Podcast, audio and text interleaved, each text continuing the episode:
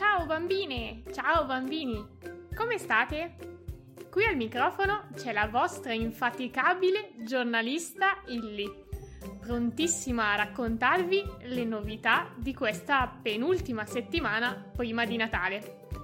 Oggi infatti è sabato 12 dicembre. Il freddo si fa sentire, ma noi non ci lasciamo intimorire e andiamo a vedere insieme cos'è capitato.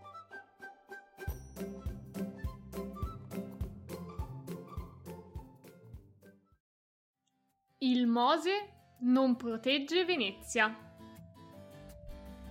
Questa settimana Venezia è andata sott'acqua. Capirai che novità! La città è stata costruita sul pelo dell'acqua e perciò, da sempre, ogni tanto arrivano le immagini dell'acqua alta che allaga strade e negozi e costringe gli abitanti a camminare con alti e buffi stivali di gomma. Negli ultimi decenni però la situazione è peggiorata e sempre più spesso la città si ritrova con i piedi a mollo, in uno strato d'acqua che può andare dagli 80 cm fino a un metro e mezzo. Perché? Beh, ma perché la città sta lentamente andando a fondo e contemporaneamente il mare Adriatico su cui si affaccia Venezia sta diventando sempre più alto. L'acqua alta è un problema, perché rende difficile circolare in città, ma fa anche tanti danni a case, negozi e ai bellissimi monumenti di Venezia, come i mosaici del pavimento della Basilica di San Marco. Per questo già da tempo si è pensato di costruire una diga, che proprio in questi mesi è stata inaugurata. La diga si chiama Mose, che sta per modulo sperimentale elettromeccanico.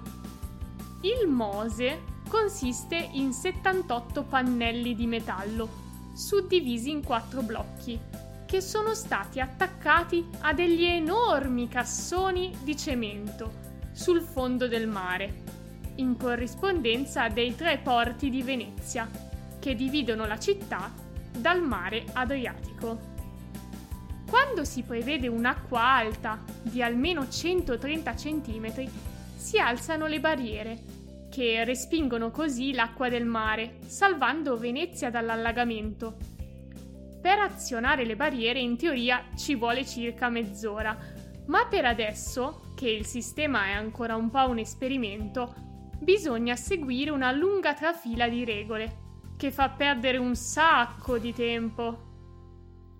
Martedì scorso le previsioni ipotizzavano acqua di 125 cm, ma nel corso della giornata il vento ha cambiato le cose e l'acqua ha superato i 130 cm.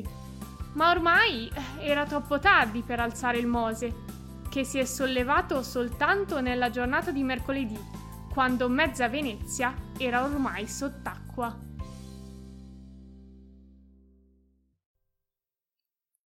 Tutti pazzi per il cashback.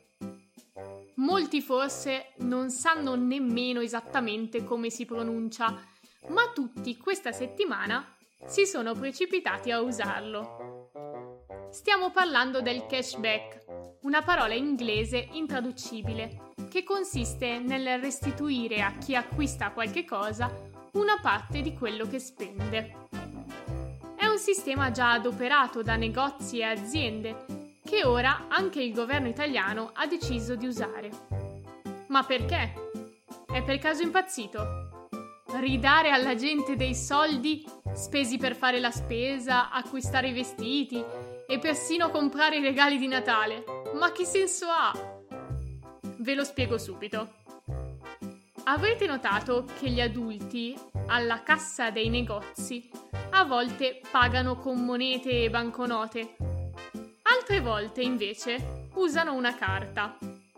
Ecco, questa carta si chiama Bancomat oppure carta di credito e permette di far passare virtualmente i soldi da chi compra a chi vende.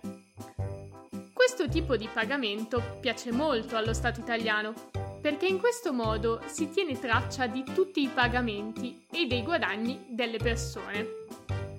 Così nessuno può mentire su quanto guadagna e di conseguenza, su quel che ha incassato, paga il giusto numero di tasse, secondo il meccanismo che vi ho spiegato la settimana scorsa. Visto che in Italia però i pagamenti elettronici non sono molto utilizzati, lo Stato si è inventato un sistema a premi per diffonderli ed è proprio il cashback. Chi adopera carta e bancomat almeno 10 volte entro il 31 dicembre si vedrà tornare indietro il 10% della sua spesa. Naturalmente il sistema vale soltanto per i pagamenti nei negozi fisici e non per eh, quelli online, dove già i contanti non si possono usare. Il meccanismo funziona attraverso un'app che si chiama Io e che in questi giorni quando è stato lanciato il cashback, è stata sommersa dai tentativi di accesso. Per ora si tratta di una prova. Da gennaio ci sarà invece un premio ogni sei mesi destinato a 100.000 cittadini che avranno svolto il maggior numero di operazioni con strumenti digitali. Una squadra sola contro il razzismo. Sembra una partita di calcio come le altre. In campo ci sono le squadre del Paris Saint-Germain e del Basak Seir. A un certo punto, però, la palla si ferma e si vedono delle persone discutere. Che cosa sta succedendo? si chiedono tutti davanti allo schermo di casa. Ecco che cosa è capitato. Uno degli aiutanti dell'arbitro ha segnalato un'irregolarità sulla panchina del Basak Seir e poi, indicando il colpevole, lo ha chiamato nero. Tutti gli altri lo hanno sentito e si sono giustamente arrabbiati. Ma che cosa vuol dire usare il colore della pelle per identificare una persona? Non ha forse un nome? E se fosse stato bianco, lo avrebbe mai chiamato bianco? Di sicuro no. Usare questo linguaggio, quindi, è stato molto sbagliato. Ed è stato un errore che doveva essere riconosciuto.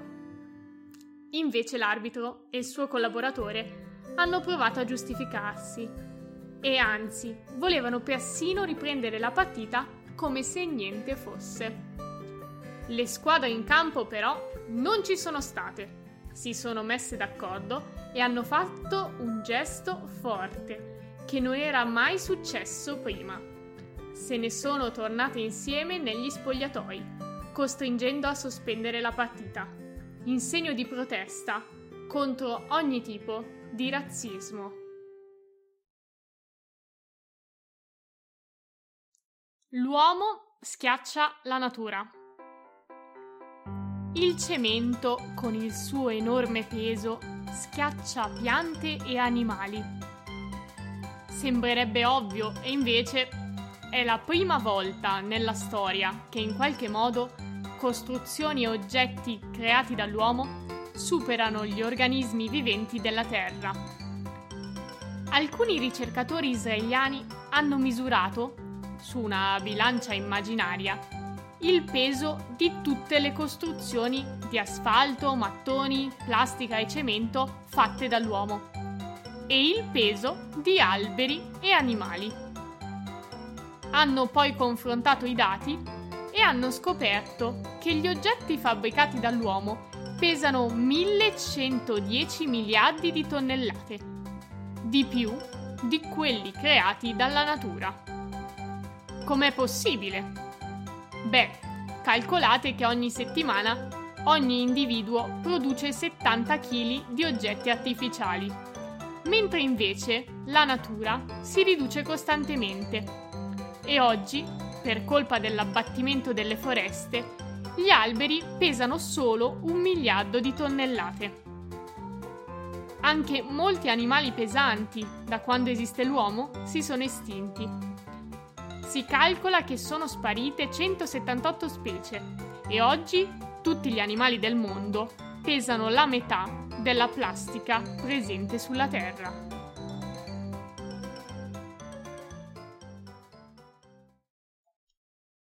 Caro Babbo Natale, ha scritto la letterina Babbo Natale. Ha messo il nome sulla busta, ma poi Beh, non sapeva bene dove spedirla. Così un bambino di San Giorgio su Legnano, un paese vicino a Milano, l'ha portata nella cassetta della posta del comune, dove naturalmente l'ha trovata il sindaco. Il primo cittadino ha preso la lettera e ha assicurato al piccolo che la consegnerà di persona a Babbo Natale, non appena la slitta si fermerà a San Giorgio. Se anche voi volete spedire la lettera a Babbo Natale, sappiate però che un indirizzo ce l'ha anche lui. È il villaggio di Rovaniemi, in una regione della Finlandia chiamata Lapponia e ci sono tante casette di legno, tutte ricoperte di neve. Come faccio a saperlo? Vi svelo che una sbirciatina di com'è il paesino dove vive Babbo Natale si può dare anche senza andarci di persona. Basta cercare su internet. Lì c'è una videocamera che mostra in tempo reale quel che succede nel magico villaggio.